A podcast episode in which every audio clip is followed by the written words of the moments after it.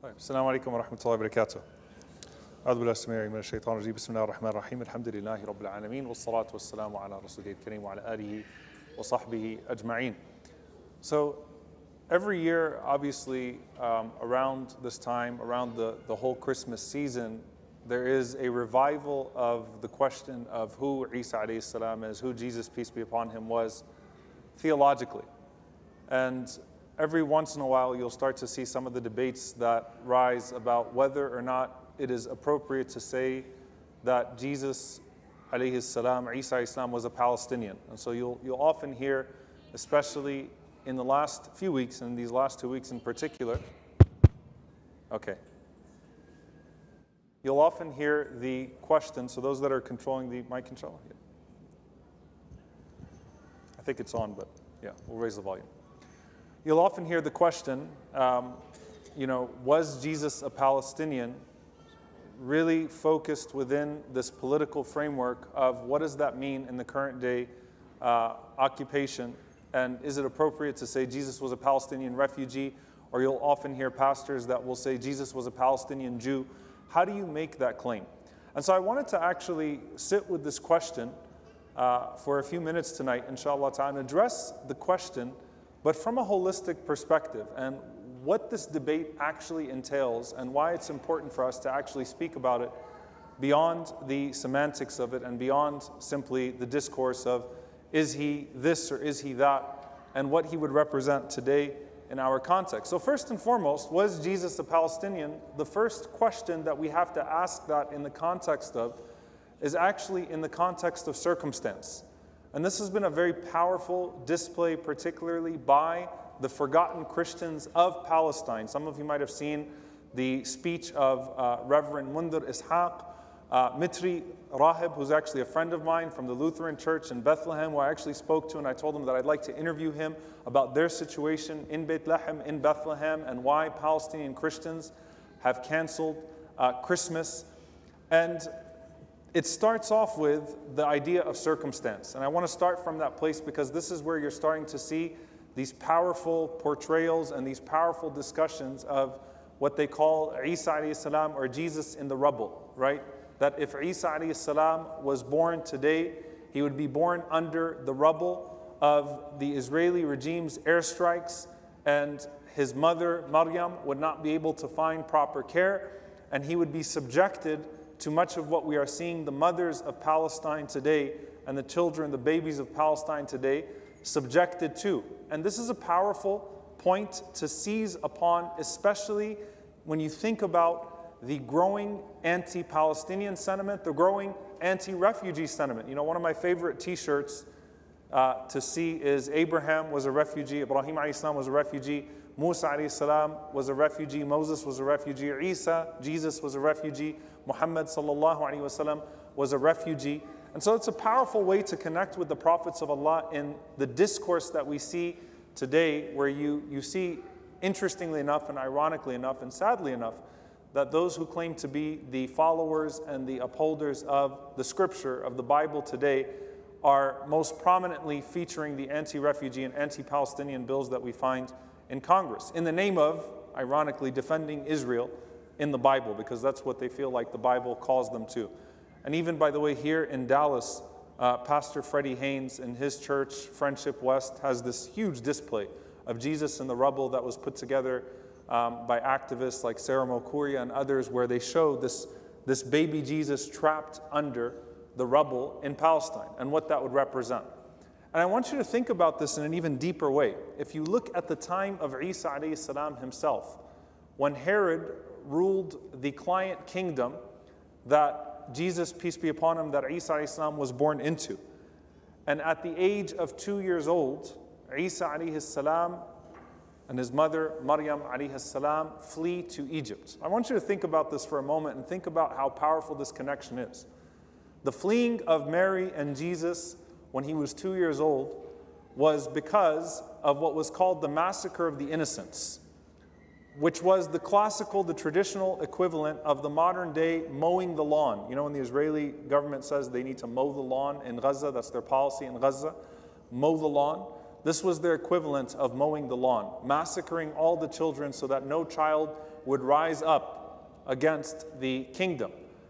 And I want you to think about where Mother Maryam and the child Isa, Islam, the child Jesus, flee to. Where do they flee to? Egypt. And today, when you think about the gateway from Palestine to Egypt, where would that be through? Through Gaza. Think about the irony and the powerful connection of the mother, Maryam, carrying her baby, her two-year-old baby, fleeing a genocide, literally, from north to south, going to Egypt through Gaza. Think about the checkpoints that exist today that Palestinians are subjected to on a regular basis, even before this genocide that we see happening now. And imagine Maryam sneaking away with her two-year-old son, Isa alayhi salam, trying to make her way to, uh, to Egypt to escape the genocide.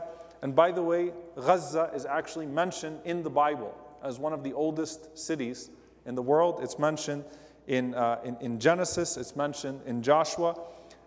And so you have the mother of Isa and Isa fleeing from Bethlehem, northern Palestine, through Gaza to get to Egypt.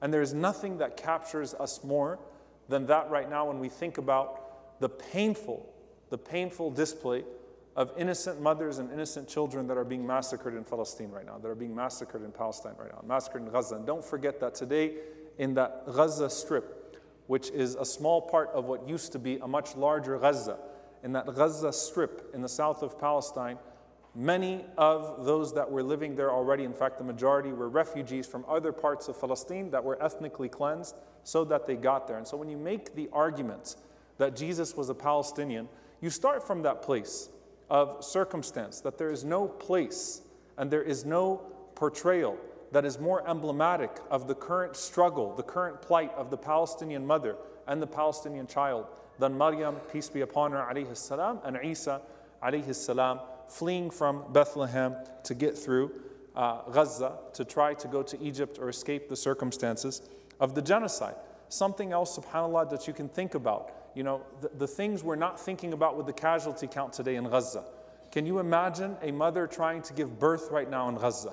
Can you imagine a, a pregnancy with complications in Gaza right now? Can you imagine not having the proper tools to carry out a, a, a delivery, or especially, you know, a C-section and a complicated delivery right now for a mother in Gaza? Can you imagine a mother in Gaza delivering her child literally in the ruins next to the dead body of her husband? These are things that are happening. Can you imagine a mother that's been hit by an airstrike and that's missing some of her limbs and that forces labor for her? Can you imagine a mother who has been hit by an airstrike or that is in the midst of an airstrike and the trauma of that induces her labor, and she doesn't even have access to water or food? SubhanAllah, when we look at Maryam, the gift that Allah gave to her when she went out to deliver Isa alayhi salam under the tree, right, of the dates and of the water, not even having access to clean water, not even having access to a few dates. There is a deep connection there that we have to draw as we're pondering upon the lives of the prophets,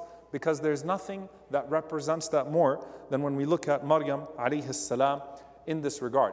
And I, you know, I, I wanted you to take a look at this image. This was a news report, by the way. You can read the news report. The Gaza grandmother scared of loving baby Maryam for fear of losing her too. The baby in that incubator is named Maryam. And every single member of her family has been obliterated, except for her grandma. If you think about the literal babies that are in the incubators and living in the fire in Gaza right now, how many of them are named Maryam? How many of them are literally named Isa? How many of them are named Yusuf, Joseph? How many of them literally carry their names as they undergo this massacre that we see right now? What's very interesting is that while Palestinian Christians are ignored, you know, one of the things, I was talking to a friend who works at Al Jazeera, and he was saying it's really interesting because about six to eight months ago, you'll start to see that there were a lot of news articles that were suddenly making their way into mainstream outlets about how Christian tourists in Jerusalem were starting to get attacked by extremist settlers. Christian tourists, Western tourists. So you ignore Palestinian Christians and their existence altogether. Christian tourists from the West were starting to complain about being spit on and attacked within Jerusalem by the extremist settlers that were, uh, that were showing their open hostility towards them for being Christians, right? Palestinian Christians don't matter, of course, but Western Christians starting to be attacked for being Christian was a big issue because it shatters this attachment that people have to a political ethno-state over literally what is supposed to be their religious, uh, their, their religious tie, their religious claim to that land and to the people of that land. So that's the first thing you start with, is the idea of Isa alayhi salam and Maryam alayhi salam by circumstance, born in that land, living in that land. Let's forget all of the names right now. Let's pretend that it wasn't called anything. Let's pretend that there is no lineage. In that same place, for the same type of genocide to be carrying out, and for the same type of circumstances to be lived, is absolutely emblematic, and for us to speak about, and a powerful point to resonate with the public as they can connect to uh, that story. If it is a connection by belief. So the first connection is by circumstance. The second connection is by belief.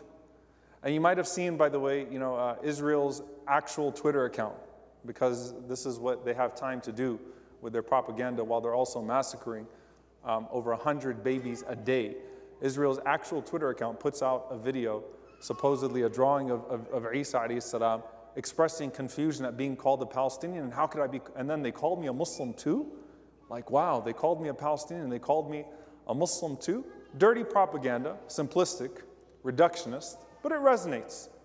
So of course, we also come at this first and foremost from the, the place of belief. When we start to attach our timeless attachment to the prophets of Allah. The word Muslim, of course, as any Muslim would say, means someone who submits to Allah subhanahu wa ta'ala, who has submitted to Allah. All of the prophets were Muslims in their submission to God, and that's why we call all of the prophets Muslims. But of course, that doesn't come across in a thirty-second video uh, tweeted by a genocidal state. So how do we connect ourselves by belief? And who claims Isa alayhi salam from a place of belief? Allah subhanahu wa ta'ala says in the Quran, "Inna awla nasi bi Ibrahim lalladhina taba'u," that those who are closest to Abraham, peace be upon him, are those who actually follow him. When the Prophet Muhammad, peace and blessings be upon him, came to Medina and he saw the Jewish community fasting to honor the victory of Musa alayhi salam, the victory of Moses, peace be upon him, over the Pharaoh. What did he say? "Nahnu awla bi Musa minkum." You see the word? We are closer to Musa alayhi salam. We follow Musa alayhi salam. We love Musa alayhi salam. We too will fast this day. And when the Prophet Muhammad sallallahu alayhi wasallam spoke about Isa alayhi salam, the same word is used. It's an authentic narration where the Messenger of Allah sallallahu alayhi wasallam said, "Ana awla an-nasi bi Isa ibn Maryam, fil ula wal akhirah." I am the closest person in the world to Jesus, the son of Mary, in this life and in the next. They said, كَيْفَ ذَلِكَ يَا رَسُولُ اللَّهِ How is that, O Messenger of Allah? He said, الْأَنْبِيَاء إِخْوَةٌ مِنْ عَلَاتٍ وَأُمَّهَاتُهُمْ شَتَّى وَدِينُهُمْ وَاحِدٌ He said that the prophets are brothers that basically uh, come from uh, the same father, but they have different mothers. Their religion is one. And he said, وَلَيْسَ بَيْنَنَا نَبِيٌّ And there is no prophet between me and my brother, Jesus, peace be upon him. And so Muslims feel this deep affection to Ibrahim alayhi salam, to Abraham, to Moses, to Jesus. And it's an affection that's based upon belief, one of following the way of these prophets. And Allah is saying in the Quran to us, of course, and this, is, this shapes the psyche of the Muslims, this is what connects you to a prophet. This is what connects you to a people. Now bring it back to the modern day, if you say Jesus is a Palestinian. So Christians and Muslims of the land, there currently, who claim Jesus, peace be upon him, in different ways. There's no doubt that the way that we believe in Isa Islam is different from the way that Christians believe in Isa Islam. But the two religions that believe in Jesus, peace be upon him, in some capacity, both of them happen to be Palestinians that live in the same land. Both of those populations happen to be native Palestinian populations. Of course, the Palestinian Christian population is about ten percent of Palestinians as a whole. They make up about twenty percent of Bethlehem, about thirty percent of Nazareth. And subhanAllah, that rich history between the two communities Palestinian Muslims and Palestinian Christians. It goes back deep. It goes back deep. What we celebrate when we talk about Sayyidina Umar, Umar ibn al-Khattab radiallahu anhu, entering into Jerusalem. And when he goes to Jerusalem and not only upholds the sanctity of places of worship, resettles fifty Jewish families into Jerusalem that had been expelled. And when he is offered to pray in the holiest site in Christianity, because they talk about Muslims and they say that Muslims have this bloodthirst and they always have this secret agenda to demolish everything, right? Umar ibn al-Khattab, who's a more dominant figure in Islamic history than Umar ibn al-Khattab, is offered by the Christians in Jerusalem to pray in the Church of the Holy Sepulchre. What is the Holy Sepulchre? It's the place that Christians believe that Jesus was crucified. It's the place where they have the empty tomb of Jesus. It doesn't get more than that. And the time of Dhuhr comes in, and the patriarch says to him, go ahead and pray here. It'll be a sign of our togetherness. Umar says, no, no, if I pray here, then Muslims will come later on and say, Umar prayed here. They're going to get rid of your church and put a masjid in its place. Look at the foresight. And if you can put up a picture of the Holy Sepulchre, uh, the Church of the Holy Sepulchre. So this is the Church of the Holy Sepulchre. Umar takes a few steps out, and he goes to another place and he prays.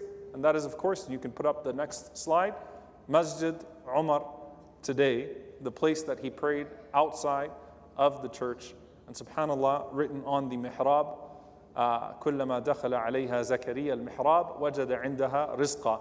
The ayat, the verses of Zakaria alayhi salam entering upon Maryam alayhi salam and finding the sustenance that was provided to her through divine means. So that's the first thing that we take. The second thing, which is actually really uh, profound uh, as well, is that when Umar radiallahu ta'ala anhu obviously restores what he restores, settles historic communities there in Jerusalem, and establishes Islam in the way that he established it so beautifully, we know that the next transition is going to come through the Crusaders, who didn't just destroy everything that was holy to Muslims, but destroyed everything that was holy to churches that didn't belong to their denomination of Christianity, and destroyed everything that was holy to Jews as well. So they massacred Muslims, Jews, and Christians that didn't belong to their denomination. When Salahuddin al-Ayyubi, rahimahullah, restores Jerusalem after everything that was done to the Muslims, and we claim that history beautifully, a century of being mistreated in the most cruel ways by the Crusaders who did it in the name of Christianity. What does Salah ad-Din do? Not only does he restore Al-Aqsa, he restores the sites of the Christians, and subhanAllah, he appoints a family. This shows you how Muslims treated this land. He appoints a family to handle the keys of the Holy Sepulchre. And this was something that the Christian denominations wanted, because that way they don't have to fight over the keys, right? So if you have a Muslim, he's a neutral arbiter. Until today, I want you to look up Adib Judah, who actually holds the keys to that church. eight hundred fifty years that key has transferred from Muslim family to Muslim family. They wake up every morning and they open the church for the Christians. That's not the story of Palestine that's being told to the American public. That's not the story of Palestine that Christians, Christian Zionists and evangelical Christians share in their churches about the history of Islam and the history of Palestine when it comes to uh, upholding uh, the sanctity of that place. And of course, when we talk about Isa alayhi salam, particularly Jesus, peace be upon him, something very beautiful. If you look at the Dome of the Rock, what is inscribed on it, of the inscriptions on the Dome of the Rock, is the actual birth story of Isa alayhi salam, when his mother, Maryam alayhi salam, uh, gave birth to him, carried him when he spoke from the cradle, when he affirmed his prophethood, and we, when he affirmed that he was not a begotten son of Allah, but rather the continuation of the lineage of the prophets before. So there's circumstance, there's creed, there is the, the, the story of two Palestinian communities, or the Muslim and the Christian communities, both being Palestinians that have lived in that land for centuries, that have upheld their traditions without interruption, both being Palestinian once again. But then some would say, well, is the land based upon authority, or is the claimant based upon who has ruled that land for the longest. Now, if you look at Jerusalem in particular, uh, for, for good reason, it's one of the most fought over cities in history, right? And it has changed rule over twenty-five times in history, where def different empires have ruled uh, Jerusalem and by extension, the land of Palestine, or most of the land of Palestine. If you were to base it on period of rule, who has the right to that land or who gets to claim that land in their name? Who makes that decision? The Byzantines, Christian Byzantines who ruled it for over three hundred years? Or is it the pre-Constantine Romans who ruled it for two hundred fifty years? Or is it the Jews who ruled it, ruled it for two hundred five years or so, just a little over two hundred years? Or is it the Muslims who ruled it for over a thousand years between the different empires, the longest empire being Ad-Dawla al-Uthmaniyya, the Ottomans, who ruled it for four hundred years. So no, no group has ruled Jerusalem longer than the Ottomans. Or do you go before that and do you go to the Canaanites and the Egyptians who ruled it for almost four thousand years, right? Who gets to make the call that they have the right to that land based upon length of authority, length of rulership? And so this is one way that you also uh, have to carry the debate in an intelligent and historical way. Who gets to call it what they call it? Because it's changed names based upon who ruled it multiple times. Who gets to claim it in that way from a political perspective? And so again, if, it, if it's about the Muslims, then, or it's about how long it was ruled for, then we should just agree that Jerusalem should be Uthmani and we'll be fine, right? Who gets to claim the land on that basis? And the last one, of course, is based upon lineage, and this is where uh, you have, of course, the most uh, mental uh, gymnastics that are used and historical revisionism to say that Isa alayhi salam was literally an Israeli. Jesus, peace be upon him, was Israeli. That the Israel of the Bible is the Israel of today. Let's unravel this Uh, for a few moments. The current Palestinian population is made up of a people that have resided in that land for a total of about twelve hundred years, and that's not even including what predates them in terms of the D N A and the genetics that were encompassed in their existence. There are literally families that have lived in that land for over a thousand years, right? That make up a rich, diverse lineage of that which comes before them. Now, if someone were to say, well, what about Bani Israel? Do we not acknowledge that Isa alayhi salam, that Jesus, peace be upon him, was an Israelite, that he was from Bani Israel? Therefore, are we denying that connection? Absolutely not. We absolutely do affirm Bani Israel's existence, and we affirm that there were righteous people from Bani Israel, and of course the most righteous of Bani Israel were the prophets of Bani Israel, and Isa alayhi salam was of course from Bani Israel in that sense. No one is denying that, but here's where it gets very interesting and where it's important for you to be able to say what needs to be said without fearing being called an anti-Semite who's supposedly trying to deny someone else's connection to that land. Bani Israel, or Israel, is not the same as a European colonial project that is less than one hundred years old called Israel. This is historical. This is based in fact, not based in fiction or imagination or someone's religious text.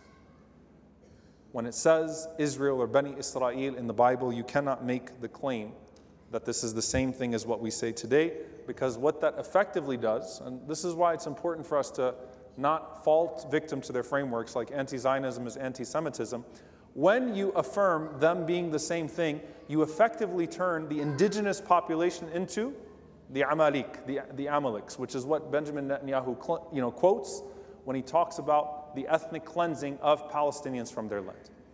If you make them one and the same, you turn everybody else, the indigenous people of that land, into the Amalek, the Amaleks, whose men, women, children, and even riding animals are subjected to death, and that is exactly what we are seeing happening right now, right? So that religious extremism is actually taking shape right in front of our eyes, not from the mouth of a rabbi in Jerusalem, from the mouth of the prime minister himself, right, who is carrying out a genocide by making that false equivalency.